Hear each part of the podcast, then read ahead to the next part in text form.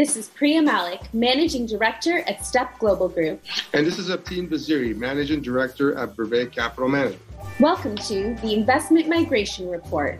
This podcast is for informational and entertainment purposes only and is not intended to be investment, tax, or other professional advice or a recommendation to buy or refrain from buying any security, product, or service.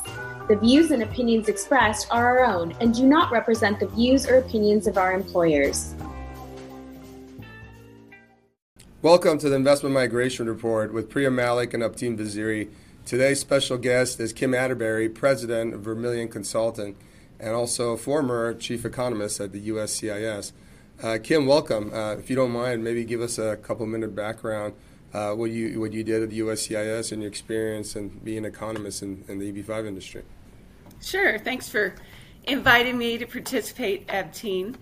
Um, it, I became the, I was the first economist at USCIS um, at headquarters in DC, and um, I started there in 2009. It was uh, a pretty interesting time to be there, and they didn't really know what to do with me at the beginning. They had no idea what I should be doing or anything.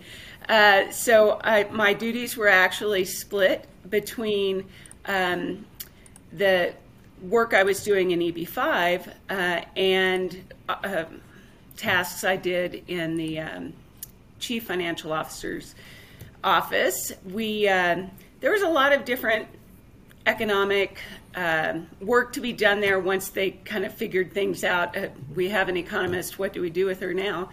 Um, so we regulations, which you might know, all have to have economic impact, uh, and that had been completed prior to me arriving by by other people on a part-time basis. One lawyer that had like two more econ classes than anybody else was writing the economic analysis and and so forth. But the real reason they brought me on was because of problems in the EB5 program, and uh, that was actually what I worked on that interested interested me the most. Um, so I got sent out to California to work with the adjudicators and see how they operated, and it was. Uh, kind of scary, actually, a little bit.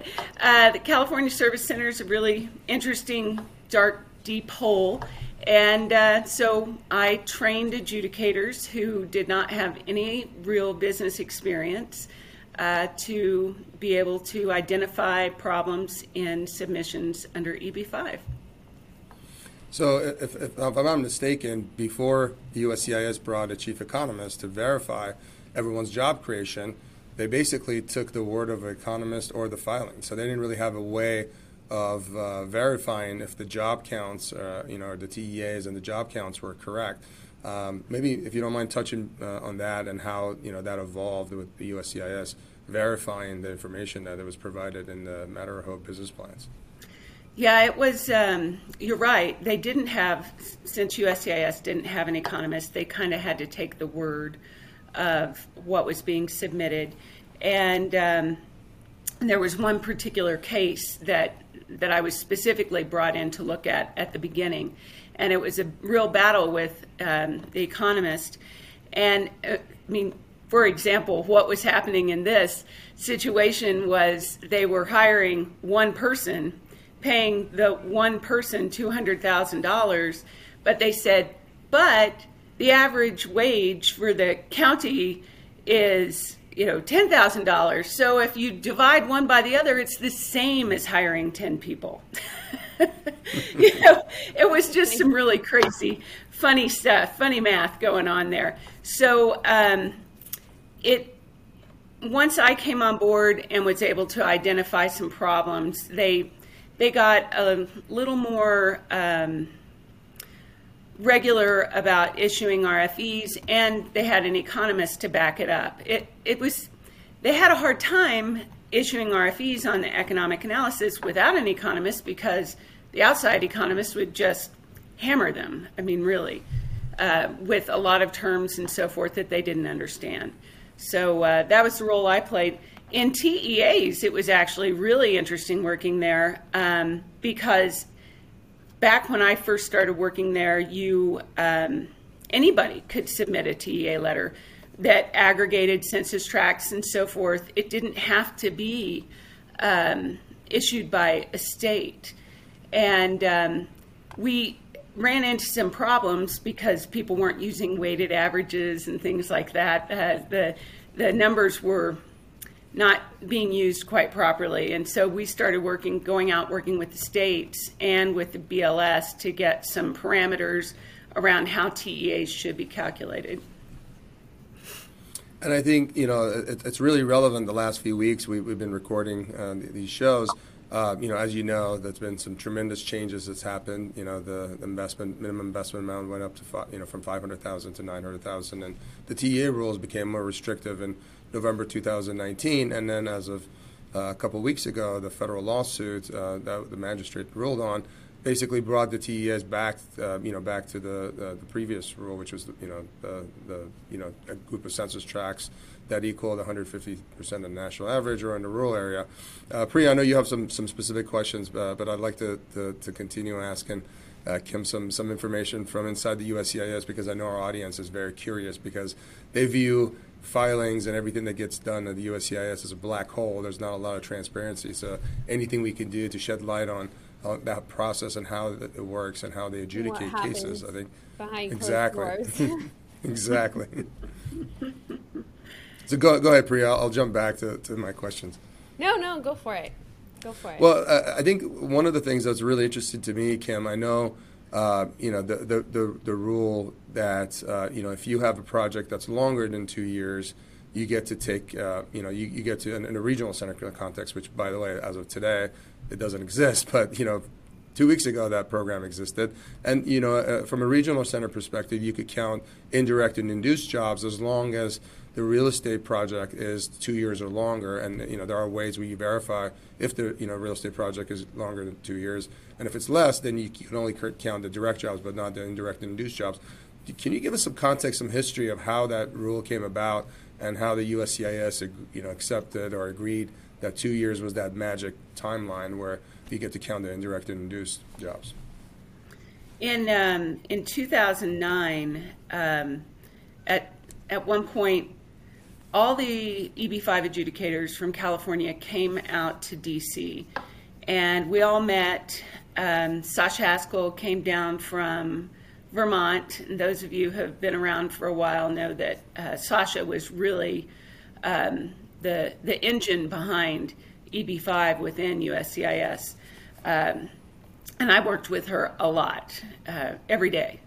And um, so we all got together, and that what came out of that was the Neufeld memo. Came out of that meeting, and in that meeting was when they created the if-then structure for the the TEAs. That still it's still in their policy guidance today, um, and also from that was a long discussion about um, temporary and transient jobs and what should be allowed to be counted. Um, and that's resulting from that meeting, people decided that the, the two years, you know, the two year time frame for construction um, became the, the benchmark out of that meeting. Now, I would also point out that it's not all indirect and induced jobs that have to be discounted um, if construction's under uh, two years. It's just the construction related jobs because the other jobs are are clearly full time permanent jobs. That's how the model works. It's the whole basis of the model. So um, so we just when we remove those jobs, we just remove construction and A and E jobs. So, I mean, a lot of people think that, a lot of our audience, you know, probably thinks that this was something that was ruled on by Congress, so it was part of the legislation, but it was it was rulemaking within the agency. So it's really fascinating to mm-hmm. see that you know that how, how that all came about. Well, and the same goes with uh, targeted employment areas out of the May 2013 memo. Um, that was the first time that USCIS ever said that if you're going to aggregate tracts that you have to have a state letter. That was that was news to me. It had never been that way before, but that suddenly became policy after that that time period, which is causing a real problem right now because most states are not actually issuing TEA letters once again. So, and, and they've made a conscious decision not to until they get guidance from USCIS, which I sincerely doubt is forthcoming. Um, so it's there's a couple of places that will issue TEA letters, but but most will not. So, Kim, from my understanding, um, they use a lot of, well, they use a formula to decide um, about job creation within the regional center program. So, how did that first come about? The, um, the models that we use to determine job creation and economic impact are based on formulas. Um, they're geographic specific uh, for different locations, and they're not produced by USCIS, they're produced by other parts of the, gov- of the government and private entities. Um, and when I worked at USCIS, we actually invited the chief of the RIMS 2 division from the Bureau of Economic Analysis that produce they produce the RIMS 2 multipliers that a lot of us use to calculate economic impact she came out to the California Service Center and provided some training for adjudicators. And that was really interesting, I think. And I, I really believe that that was the point when adjudications really improved significantly um, because they understood what they were looking at a little bit better.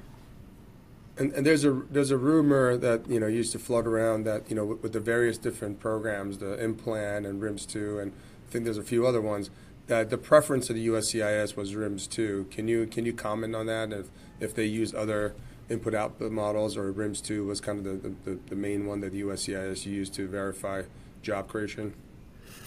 That's that's a funny rumor because I started it. Um, okay. the, we, I I said uh, during many stakeholders meetings that I preferred RIMS two, and and there's a reason because if they provide the multipliers, you can you can check the math very very easily. With Implan and Remi and uh, the other models that are software based, you can't really check their math. It's a black box that you can't see inside of. And so that's why I started that rumor that we preferred RIMS 2 because I did. And uh, so when I submit an economic impact report to USCIS, I include all of the RIMS, the whole thing, even the ones that we didn't use. That way, I figured that the adjudicators could at least maybe even go look at those RIMS to help them check the math on something else. Because RIMS, you could run the model with Implan and RIMS and and do a comparison on jobs, they're really pretty close because they all use the same underlying data. And so it's if unless they're doing some funny math inside of uh, their Implan model or something, that the numbers come out to be pretty much the same. Yeah, typically, I mean, I think when you submit a project exemplar, you know, you're pretty close to the same number that the USCIS comes out with because, you know, the, the jobs numbers are preset based on census data. And I think um, maybe for our audience, some, some of our audience are, are, are, brand new to EB5 and they're not 100% sure how the whole jobs analysis calculation works. If you don't mind, maybe just take a couple of minutes and kind of take a step back and explain the direct, indirect, and induced, what they all mean, and how the jobs multipliers work and how they work from different census tracts and why they're different from, let's say, if you're doing a construction project in California versus New York or Florida. Sure, sure. The um, geography matters a lot, and the way you're supposed to determine the geography that you use is based on where the inputs of production will come from. And you know that's difficult because there's not a lot of you know two by fours produced in Manhattan, and so you need an area bigger than just a county. And so the way we do it is we look at commuting patterns uh, to determine the the most likely area where inputs of production will come from. Some people do it other ways. The bigger the region, the bigger the geography, the higher the multipliers, generally, not always, but generally. So it used to be that some people would try to use like the whole state of California instead of just the commuting pattern for Los Angeles or something like that. Um, USCIS clamped down on that quite a few years ago. Um, so first you look at the geography. We use commuting patterns. And then you look at usually two phases construction, development, um, and then operations. So, under the construction phase, we typically, and most economists, look at the construction budget, the full development budget, and we categorize all those line items from the budget and then assign them to a, a RIMS code, uh, which then has a specific multiplier associated with it. And that's the formula you were mentioning. Preeya, it's pretty simple math, and out pops three three jobs numbers. There's other numbers that come out of that too. Um, the direct impacts, indirect, and induced. Direct are the ones that happen basically right at the project site. That things that are that are going on, be either from construction or operations, that are happening right there. Indirect are the things that need to come into the project site. So if you have two by fours going into the building, the people that made those two by fours or the doors or the windows from somewhere else, those are the indirect impacts. And then induced impacts come from when all those workers, be they direct or indirect workers, go out and spend their paychecks and buy food and cars and those kinds of things. So it's it's it's the whole picture when you're looking at, at all three types of uh, jobs. And and when you pull up, you know, the, the census data, um, what, what, you know, if you're creating jobs um, let's say in Midtown Manhattan, it's going to be different than if you're in rural Florida. Why is it that uh, you know a million dollars in hard construction activity generates a different number of jobs, let's say in, in New York versus Florida? Because they have different um, economic baselines. They they have different industries uh, in the different geographies. So um, Manhattan would be very service oriented um, as would DC also, uh, where somewhere like Ohio, uh, they have a lot of manufacturing. So uh, you would see really high construction multipliers in places like Ohio, much higher than DC. Um, in fact, a lot higher. It's crazy. And I think it's fascinating because a lot of people don't know that there are people within the government that keep track of all this data and all this data is useful for various other parts of the government. And I think for our audience, it's it's it's it's good to know that you know th- these aren't just made up numbers. These are numbers that come in from, what, from the census data and other other parts of the government, and these are pretty accurate, you know, for the most part. They really are, and it's kind of interesting um, to to back up to finish uh, what I was saying about the two phases. So construction and then operations. When we look at operations we generally use revenue. Want you know just a 12 month slice of revenue to see the impact of operations. And so again, we put the numbers in and associate it with the proper multiplier from RIMS, and we get direct, indirect, and induced uh, impacts from that. When you look at the direct jobs that are created from just the model, the direct jobs, so that would be the people working in a hotel and you know if the hotel was the project it's pretty darn close to the actual number of people that are actually working in the hotel. So you know you can compare the real numbers of workers to what the model says and it's pretty accurate. And you know, from an investor standpoint, because I work with investors on a daily basis, and so when I'm showing them projects and they're asking questions, a question that always comes up is their concern with job creation. Have you seen a lot or many instances where um, there are projects where the adequate number of jobs are not created for some reason, or is that something that happens on a more rare instance, or how have you seen that a lot? Um, the projects that my clients do um, always have plenty of jobs. I've not run into it myself. I have seen it when I've been brought in to troubleshoot uh, after the fact on a project.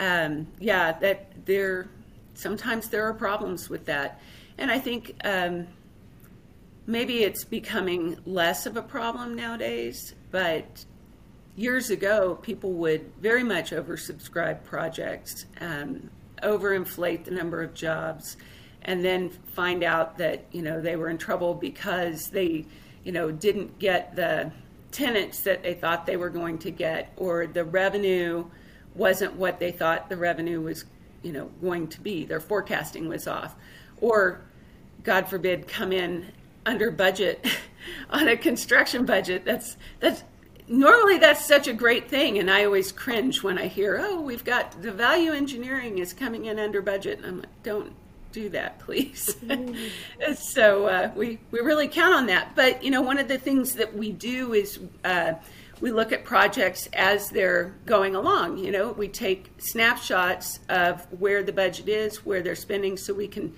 calculate those actual jobs as we go along and know that we don't have trouble. And I remember when I first uh, started in the EB5 industry about 2012, um, many economists back then believed that you couldn't do multifamily projects because they didn't think that they created enough jobs. And I used to argue with that and say, well, you know, the same way hotels create construction jobs, you know, a $200 million high-rise apartment also creates construction jobs. And, you know, there were so many different methodologies. I remember tenant occupancy, and, you know, people try to know, get credit for jobs by building an office building, even though they moved the jobs from an office building across the hall. I know this is really ancient times, but do you mind just giving a, a couple of minutes about your experience with, with some of those methodologies and you know tenant occupancy and uh, some of the other uh, methodologies? Yeah, the uh, the tenant occupancy, uh, the the memos and so forth, the policy on that actually came out shortly after I left USCI.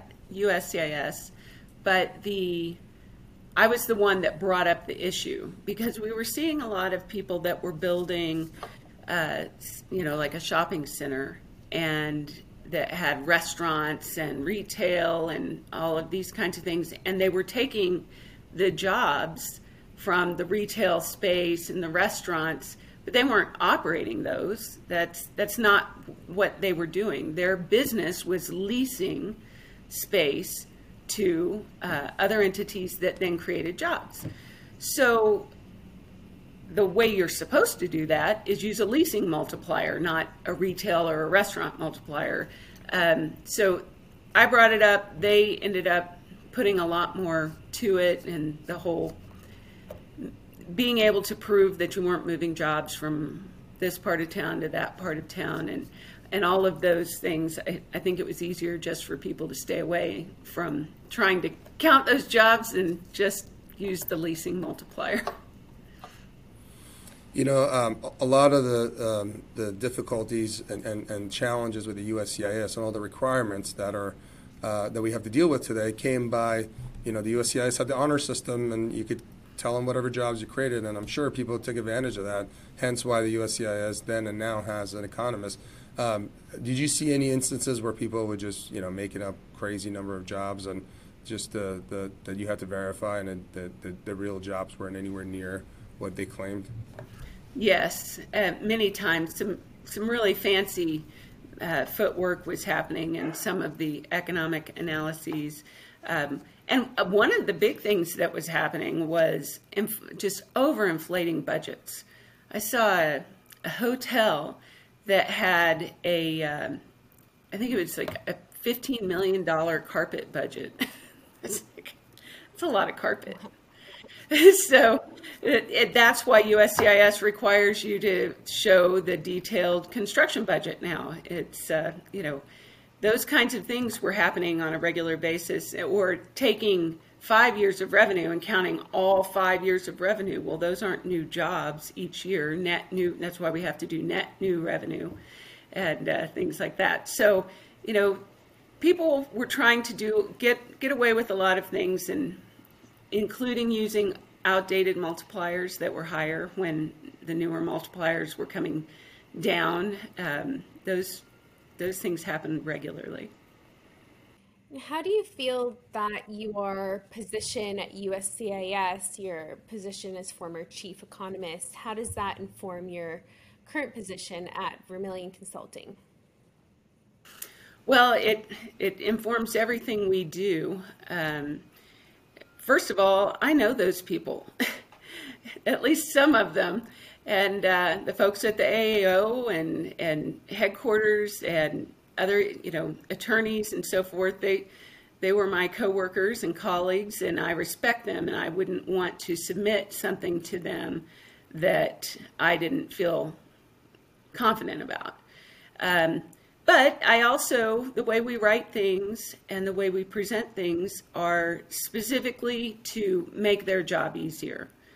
And we don't get paid by the word. So our, our business plans and our economic analyses tend to be a lot shorter than everybody else's because we don't need to inundate USCIS adjudicators with 200 pages of stuff. Uh, so it it's very important, I think, to keep your audience in mind and keep everything focused directly for the adjudicator. I know a lot of people like to use the business plans as a marketing piece, but the real purpose of the business plan is to present your case to USCIS.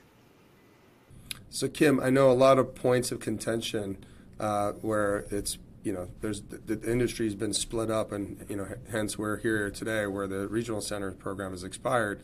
Uh, it really started on because of the definitions of TEAs. I think, um, you know, as as as, as many know, the definition of T, you know a TEA is a, a, census tract or a group of census tracts where together uh, they're uh, equal to 150 percent of the national unemployment rate. And you know, in the previous rule, which is now the the, the, the current rule, uh, it didn't matter how many census tracts you, you, created, and you can, you know, add, you know, 150 or more census tracts to get to the desired result. And hence, there were many projects in Midtown Manhattan, for example, that qualified. Um, can you just, you know, talk about that and, and, you know, what, what in your practice, what you would, um, you know, recommend to to developers, uh, you know, or, or, regional center operators they do on creating and, and figuring out uh, target employment areas? Yeah, I this it's been kind of a crazy couple of weeks because we have been thrown back to the to the old rules just as we were getting used to the new rules. So it, that's that's been fun. Um, you know, targeted employment areas get everybody very worked up, and very upset, and and I understand. Um, where certain members of Congress might think that a, a TEA made up of 100 census tracts um, is bending the rules or something like that. But the point is that unemployment is based on where people live. And most people do not live and work in the same census tract. Most of us drive some large or small distance. Some people cross state lines, county lines. Uh, you know, it to me it seems a little bit arbitrary to say you know that these tiny little tracts it has to be you know you have to locate a business within an area where people live that are unemployed. That seems not like destined to have a, a good outcome for a business. But um, those are the rules we have. I think that um, aggregating census tracts is um, can be a risky thing to do if you aggregate 100 census tracts to make a TEA. So it really depends on the geography and the, you know where you are located. For example, in Manhattan, a lot of people would aggregate census tracts and connect through Central Park and go up into Harlem to capture unemployment. Now, if you were an unemployed person living in Harlem and there was a job available further south in Manhattan, does it not make sense that that person might travel to South Manhattan to be employed? As there's a huge transportation infrastructure to get them there. So I, I think the rules are the rules and they will be whatever they tell us they are. And I don't have a dog in the fight. I will calculate them however they tell me to but I still think they're arbitrary. And I agree with you. I think Kim, you know, the whole point of this EB5 program is you, have, you know, at least the regional center program is you have a region and you're creating employment, you're creating jobs and economic activity for that region.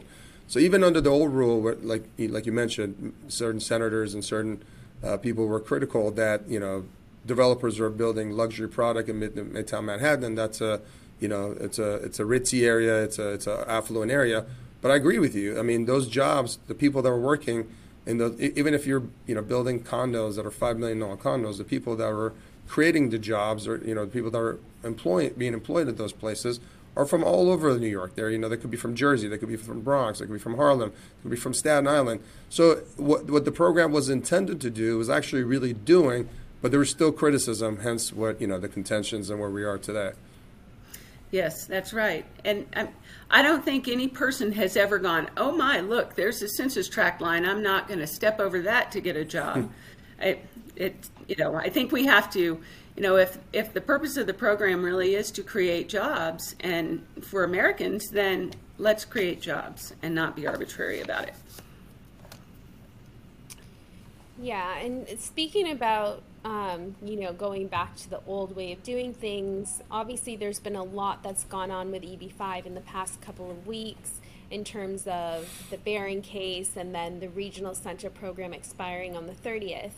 Um, are you seeing? Have you been? Have you worked with a lot of individuals who decide to do the direct EB5 program instead of the regional center program? And if so, what types of clients do you feel that that's best suited for? Yes, we do work with a number of people that um, are using the direct EB5 program. I don't usually work specifically with direct investors, there are a lot of direct investors that um, come into a project where they pool, they still pool uh, their investments into uh, a, into a, a, single project. Um, so again, I, I don't work with direct investors. I work with usually the the developer that's putting direct together projects. Yes, yes.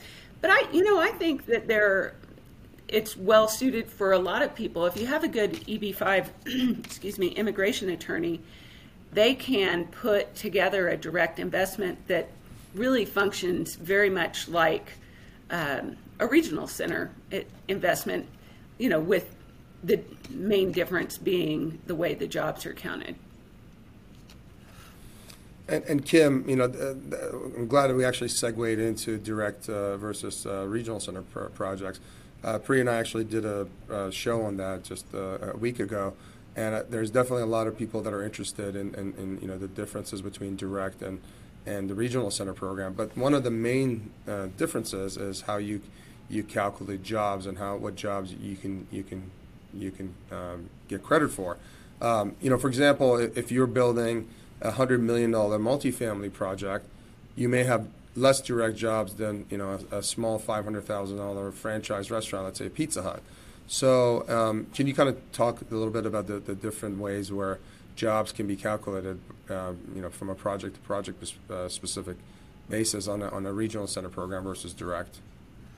Yeah, sure. The with direct projects, they're better suited for projects that have operations that create jobs because generally you are not going to be looking at construction jobs, development jobs um, for direct investors because you cannot use the impact model as we were discussing earlier.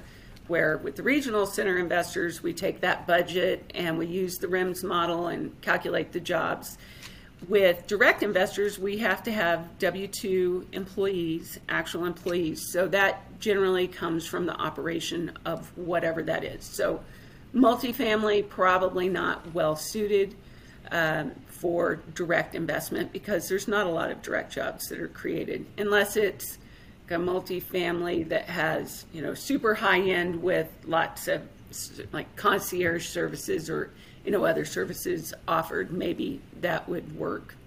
Probably not though. Uh, so you would be looking at something like you mentioned franchise operations um, as long as there were enough full-time employees. Uh, a lot there's a lot of different there's a lot of medical related um, opportunities uh, for direct dental and medical uh, related projects that I've seen. Um, I'm trying to think of what other kinds. I've seen it even work with a hotel. Um, hotels have, of course, lots and lots of direct jobs. Um, I've seen it work also where you blend when when the regional center program was still working, where you would have a blend of direct investors and regional center investors in the same project. So those those can be pretty interesting as well. And so it's you know the documentation is really interesting because for direct investors you don't have an economic analysis.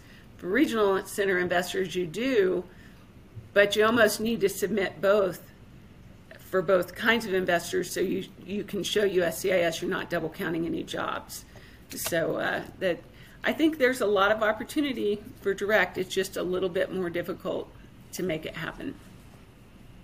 So, Kim, I know many uh, investors and regional centers are focused on real estate type of projects because that's what investors are very familiar with in other countries. But you know, um, are you seeing a lot of projects, you know, in the past and, and recently that were manufacturing projects or projects that are not real estate focused? Yes, in fact, we have developed a specialty of working on unusual projects like that. They're a little bit more difficult sometimes than real estate. First of all, you have to communicate with USCIS in a different way because they are used to seeing real estate projects. Um, when you start working in manufacturing projects or or anything else, oil and gas uh, development, uh, mineral development, mining, those kinds of things, you really have to explain everything very, very clearly to USCIS. Um, and this can be, the economic analysis can be a little bit difficult because if it is truly a new and unique industry in a certain area, there won't be multipliers for it. So if you start the very first bleach manufacturing plant in Austin, Texas, there's not a multiplier for it. It's zeros all the way across. So you have to get a little more creative, um, and sometimes you have to go out and even get a bigger geography, like use a whole state geography for your multipliers, just to find, you know, get to the level where you can find another industry, a similar industry. So uh, we like to work on those. They're very interesting. I know about all kinds of industries, recycled wood products and, and bleach I mentioned, and um, iron ore and all kinds of crazy things. Garnet mining one time. You, you know, um, I think uh, if you're building a $500 million uh, apartment complex or a $500 million condo project, because there are not very many operational jobs, it's going to be difficult to do any of those projects from a direct uh, standpoint. I would think direct may become actually more popular for manufacturing and other type of projects that actually have a lot of direct uh, um, direct employees. Have, have you seen that so far, and, and, what are your thoughts on on those type of projects for for direct uh, investment for for our audience? I think those are great projects for direct. So far, most I think people are trying to get their bearings and understand uh, this this new environment that we're operating in. Um, so I, I think we will see more of that and more creativity in how to put these together. Um, but so far, not very many. Right now, it's mainly franchise type operations. So, Kim, I know, um, I know uh, one of the uh, suggestions that was made, you know, to, to cut out the issues of uh, gerrymandering on TEAs was to, you know, have EB5 TEAs be, you know, equal or the same as the opportunity zone maps. Can you touch up, touch base on that? What your thoughts are on that? If that ever made any sense? Yeah, I think it does uh, make a lot of sense. And even before that, uh, there were other programs, federal programs, that had uh, more uh, qualifying uh, components, such as the Enterprise Zone program from many years ago, uh, which was one I worked in. I think it would be really great. Again, going back to the intent of Congress, if their intent is really to get this EB5 capital into areas, rural areas or poor urban areas, then they might want to think about some other qualifying components other than just unemployment. Um, it's a couple of couple of issues with that. Number one, when I worked at USCIS, we had this request out of New Orleans because it was still post Katrina, and it was impossible to get a TEA in New Orleans because the uh, Bureau of Labor Statistics actually stopped calculating data down there for some time after Katrina hit. So you couldn't even get a TEA in a place like that that clearly needed investment. Another big problem is that the current TEA rules um, with metropolitan statistical areas, there are counties included in MSAs that are called outlying counties as opposed to central counties. And this really harms some counties that are actually really rural for example, Pawnee County, Oklahoma has about 16,000 people in it, and it is an outlying county of the Tulsa MSA.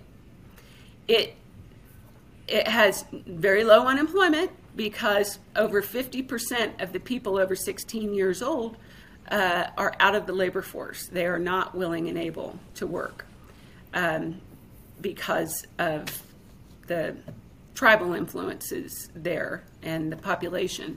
They don't. They aren't looking for work. So you can't get a TEA. You can't calculate a TEA. But this area really needs investment. So it's not rural.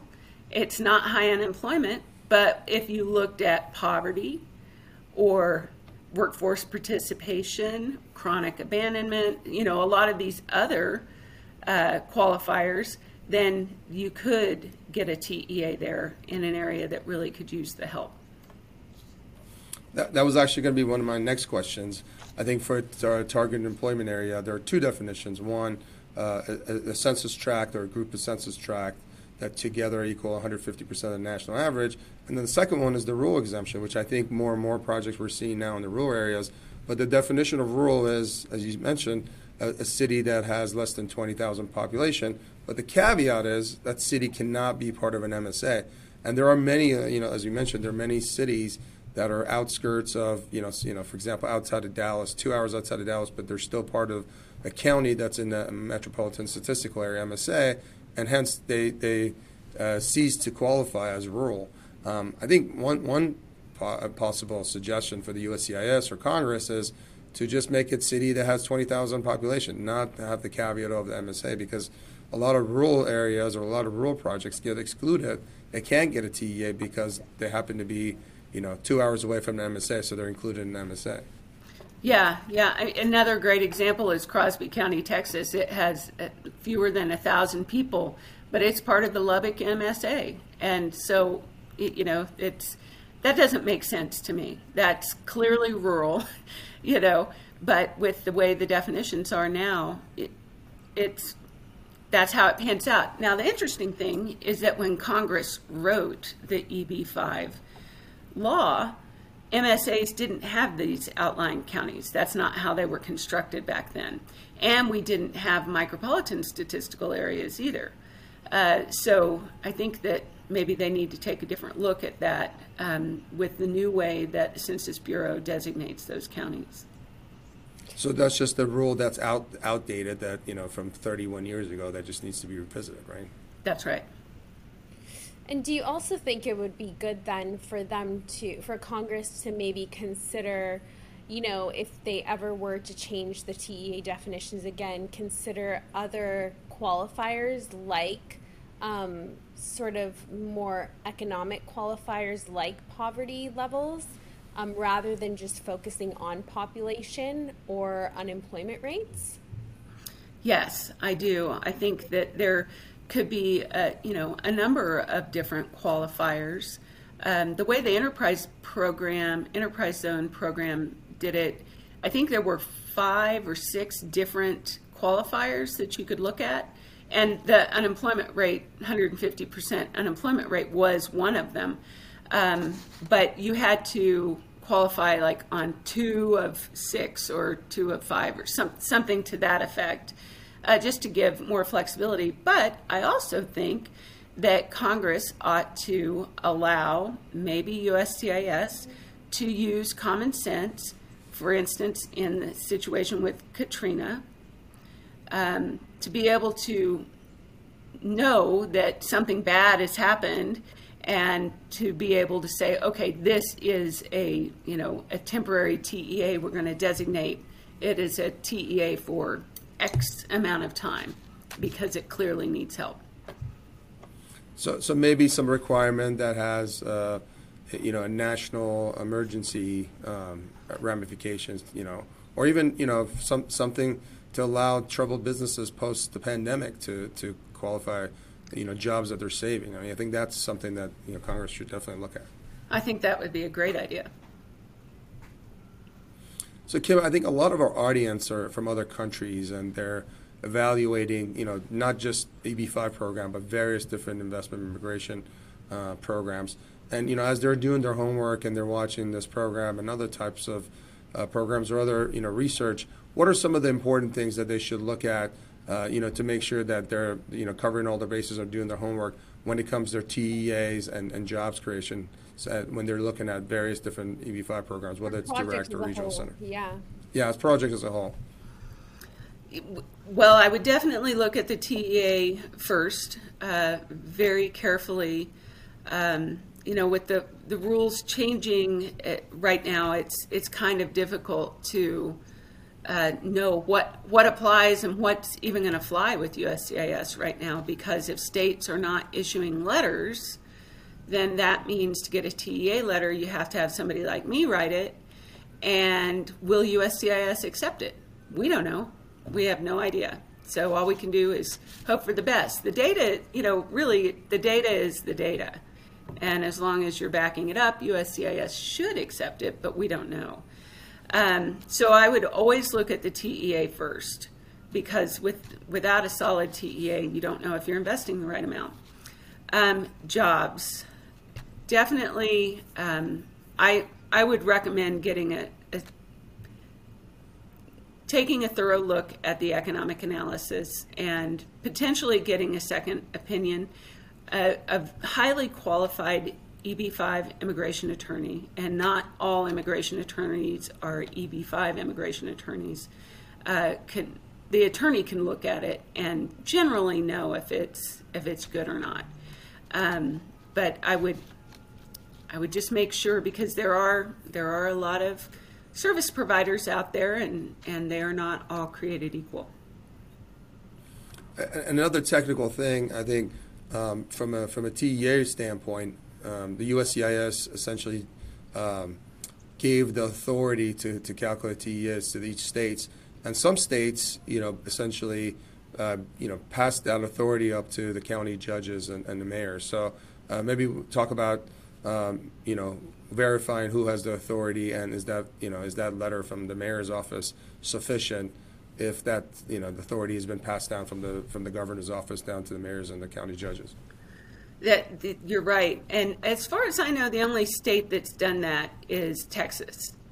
And uh, so it would be, uh, it could be any local level official, county or city, um, that produces a letter. Um, I was trying to think if no, there's no other states. One of the things that always I always wondered about was um, one state. USCIS said that to be able to for a state to produce TEA letters, they had to submit a letter to USCIS and tell them that they were going to do that like Rick Perry wrote the letter from Texas informing USCIS that it, the, the designating authorities are these local entities. Other states also submitted letters to USCIS saying who's the designating designated TEA authority for that state. But not all 50 states submitted a letter. Some states never submitted that letter, yet the states produced TEA letters. So I was always a little nervous that USCIS might go back and go, oh, well, that state never sent the original letter, and therefore none of their TEA letters are valid. Haven't seen that. That never has come to pass, but uh, it's important to, to know who the designating authority is. And, and there was also talks about in, in some of the legislations about you know essentially making the USCIS in charge of the, uh, you know issuing letters, and you know we know some some challenges and some positives and some negatives from, from that. Can you can you touch touch touch on that? Well, yes. I mean, I think that would be a terrible idea just because USCIS is so far behind. And, you know, that would be another form. They would have to have a form, they'd have to have a fee, they'd have to have a regulation.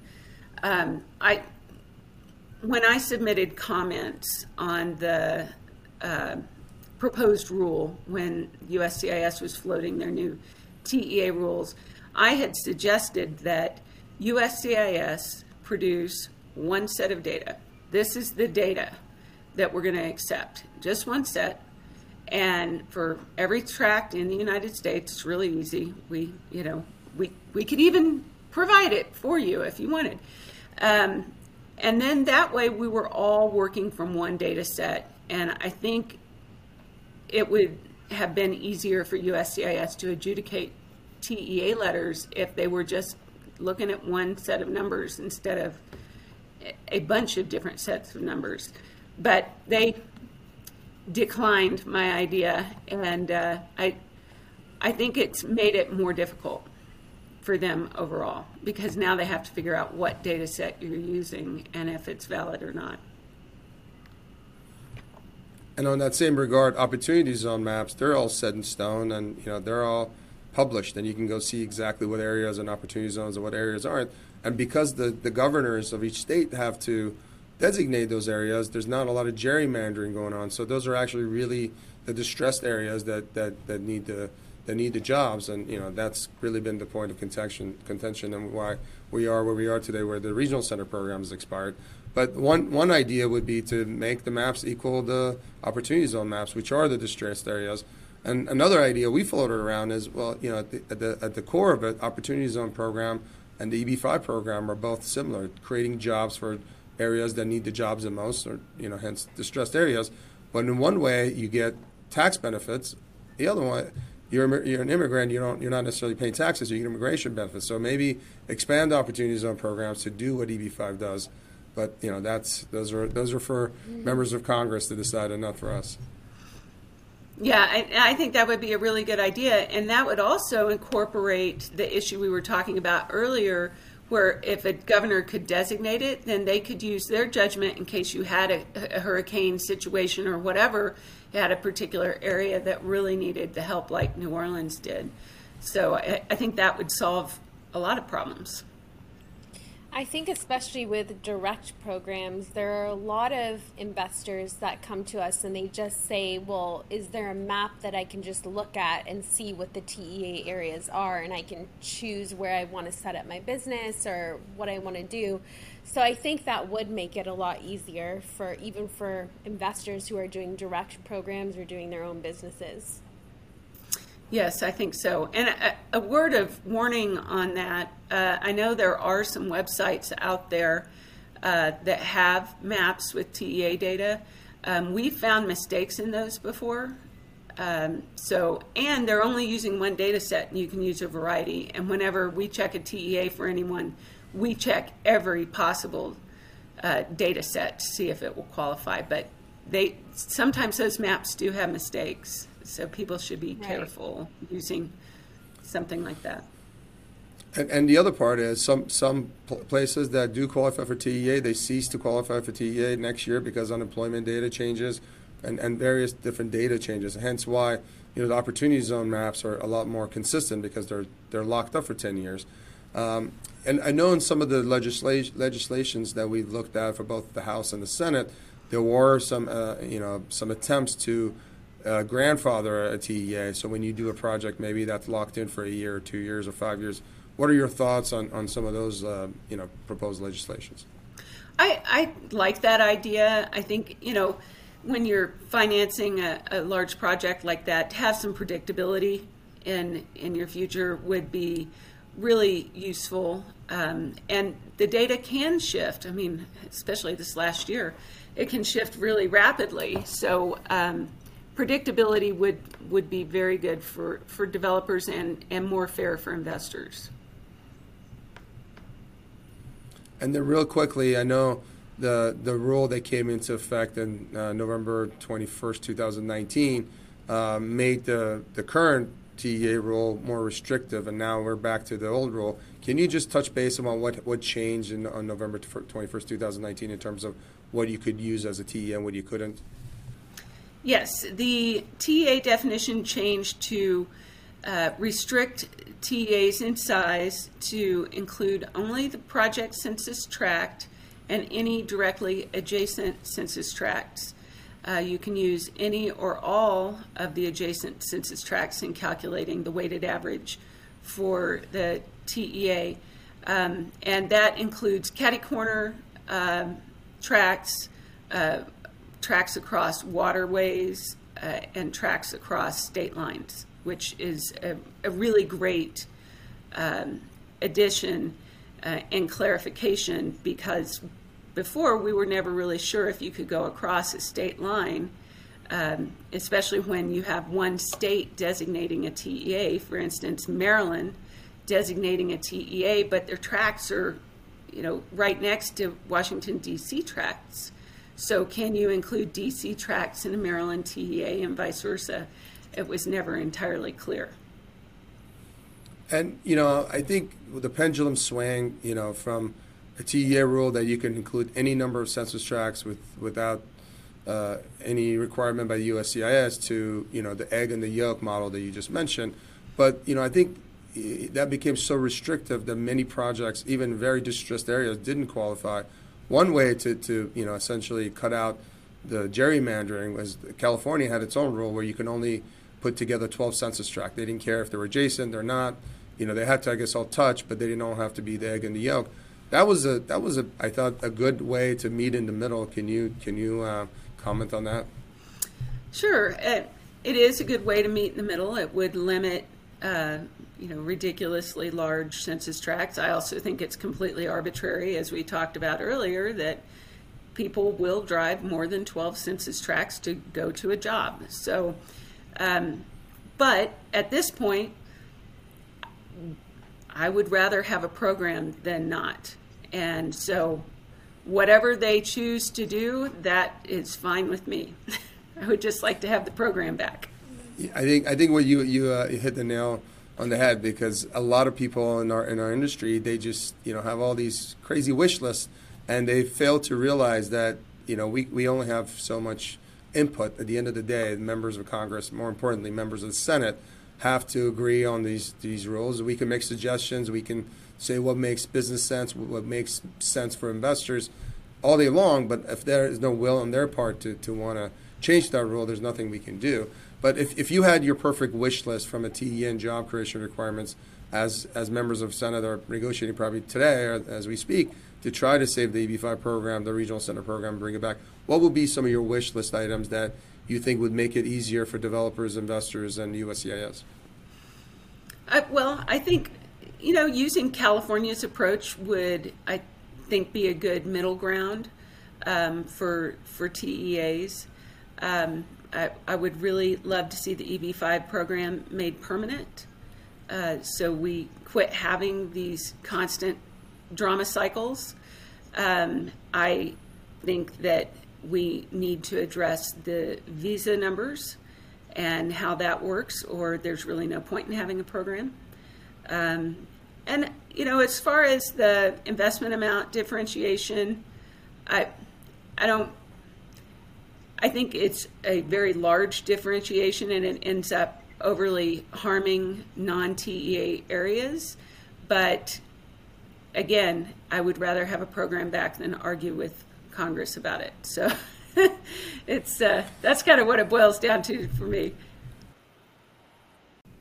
So Kim, I know you mentioned that uh, you know when you use the RIMS two or uh, or IMPLAN uh, multiplier, even though it uses net operating income and census data to come up with those jobs, at the end of the day, those jobs end up being pretty equal to what the actual jobs would be. And even you know with with uh, with TEAs that you know draw you know a map of 150 gerrymandered census tracts to get Midtown Manhattan projects to work, for the for the most part the, the intent of the program is still uh, it's still happening, which is jobs are being created, even though the, there may be million dollar condos in Midtown Manhattan. Jobs are being created for Staten Island, for New Jersey, for Harlem, from Bronx. So the intent of the program is happening, maybe you know a, a couple percent here and there. But I'd like to hear your input on how uh, you know to improve the program and, and, and not nitpick on, on the details that uh, I think everyone's focused on. Well, I, I agree. I, you know, jobs jobs are jobs, and nobody's going to build a five hundred million dollar project in the middle of a cornfield. So, I, you know, it's. Uh, I think we need to. I would love for Congress to step back and think about what their intent really was, and I believe it was job creation, and you know, while they wanted the jobs to get into rural or high unemployment areas, jobs are still jobs, and people will still drive to go to work. And um, I just would love for them to think about the the differential in having the non-TEA amount be as high as it is, and how how that harms non-TEA areas um, disproportionately. And so maybe maybe even go crazy and this would be a crazy thought. How about not have TEAs? How about have one investment amount and create jobs everywhere? You know that, that, that brings up a great point. That was that was my next question. I think you know 31 years ago when this program got created, I think there was only Canada and Australia maybe that did a similar program. Today, we have over 40 competing programs, and you know it's it's been estimated about 40 billion dollars in foreign direct investment has come through the regional center program EB5, and those dollars today we're losing to other countries. These are dollars that could come in and generate economic activity, could create jobs. These are people that are paying taxes, that are coming here from other countries, creating businesses, and some of the you know best and brightest from other countries. Um, what are your thoughts on, on, on, on not nitpicking and getting more people in here through the EB5 program? I, I, agree completely. I mean, these are the kinds of people that you, you really want to encourage to immigrate to the United States. And we do compete with other countries for this. Uh, that was actually one thing I brought up in my public comments to USCIS uh, on the, the proposed regulation that maybe they should have uh, done a little bit of analysis on price elasticity of demand before they just determined these new investment amounts to see what that might do to our competitiveness in this arena worldwide. And I, I believe they could have found the data to, to do that, but they, they again declined to uh, consider my analysis. Preeya, I know you have some final thoughts well, before. Yeah, uh, I think it'll be interesting to see what happens when reauthorization comes around. We've been hearing a lot of things about whether the price is going to go back up to 900,000 or somewhere in between, maybe 700, 750. I know that you know, there's no argument there that at 500 it's just so much more affordable for so many more people, and that's been proven um, since the numbers dropped drastically when the price went up to 900,000. And then again, now that it's back down to 500,000, we're seeing such a huge demand right away. Um, so I think, yeah, if, if they do want a program that's going to create jobs, it's going to bring money into the U.S. economy I think price is something that they're going to definitely have to think about. Well, Kim, thank you so much for being our guest. Uh, your your insights have been very very helpful for us, especially and then also more more importantly for our audience. And thank you again for uh, for taking the time to be with us. My pleasure. It was nice to chat with you both. Thank you so much. To contact the Investment Migration Report, please email Preeya Malik at Preeya, P R E E Y A, at stepglobalgroup.com or Abteen Vaziri at the Investment Migration Report at gmail.com or connect to our pages on LinkedIn and YouTube. Thank you for listening.